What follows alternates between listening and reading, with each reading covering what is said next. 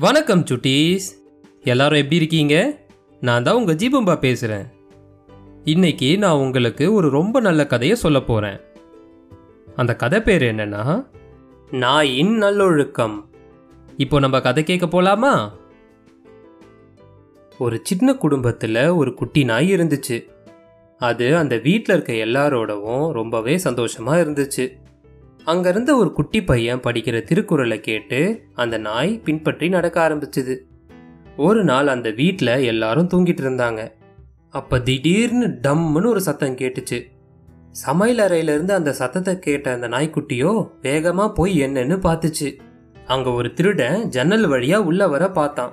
இந்த நாயை பார்த்ததுமே எனக்கு உள்ள வரத்துக்கு வழி காட்டி விடு. என்னை நீ மாட்டி விடாம இருந்தனா உனக்கு நல்ல ஒரு கறித்துண்டு கொண்டு வந்திருக்கேன்னு சொல்லி அந்த கறித்துண்டை அந்த நாய்க்கிட்ட போட்டான். நீ அந்த கறியை சாப்பிட்டுட்டு என்னை விடு நாம இனிமே நண்பர்களா இருப்போம் அப்படின்னும் சொன்னான். இதை கேட்ட அந்த நாய்க்குட்டி சொல்லுச்சு நேத்து எங்க வீட்டு பையன் ஒரு திருக்குறள் படிச்சான்.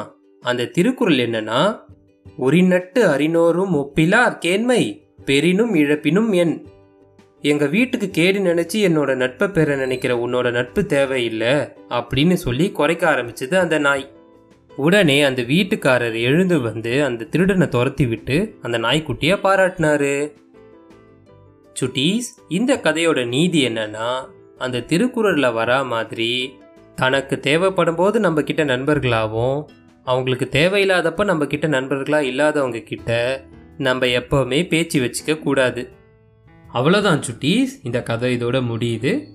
இந்த கதை உங்கள் எல்லாருக்குமே பிடிச்சிருக்கோன்றத நான் நம்புகிறேன் இதே மாதிரி ஒரு நல்ல கதையோட நான் உங்களை சீக்கிரமாகவே சந்திக்கிறேன். அது வரைக்கும் உங்கள் ஜீபும்பா கிட்டேருந்து டாடா பாபாய்